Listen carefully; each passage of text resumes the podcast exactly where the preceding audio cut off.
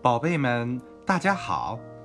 今天艾文要给大家讲的故事叫《雪人》，作者安徒生。在孩子们的欢呼声中，一个漂亮的雪人诞生了。雪人刚刚出生，什么都不懂，幸好有一只看门狗和他作伴。帮助他认识这个世界。一天早晨，太阳出来了，多美的雪景啊！一个年轻的姑娘说道。她和一个年轻的男子走进花园。他们是谁？雪人问看门狗。看门狗说道：“他们是主人，住在有火炉的屋子。”火炉是什么样的？它像我吗？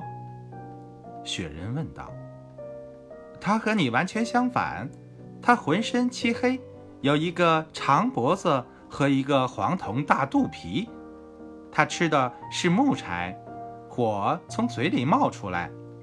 从你现在站的位置，正好可以透过窗子看到它。雪人听了看门狗的话。往屋里瞧了瞧，果然看见一个擦得锃亮、有着大肚皮的东西。火光从他下半截身子露出来，雪人产生了一种他自己也说不清的感觉。雪人觉得火炉肯定是个女性，他望着那燃烧的旺旺的火炉说。我真想在他的身上偎一偎，但是你永远也不能进去。”看门狗说道，“要是你走进火炉，那你就完蛋了。”雪人整天望着窗子里边，火炉里发出的光是如此的柔和，我受不了了。”他说道，“火焰是多么好看啊！”一天清晨，窗子上出现了美丽的冰花，冰花挡住了火炉，雪人看不到火炉了。这本应是最令雪人高兴的一个寒冷天气，可是他却高兴不起来。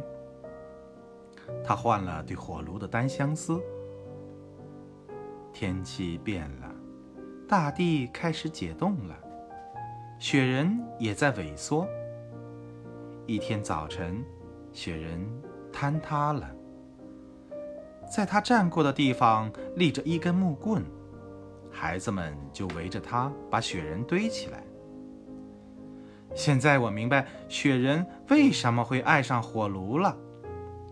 看门的狗说道：“因为他的身体里有一根爬火棍。”好了，故事结束了，谢谢宝贝们的聆听。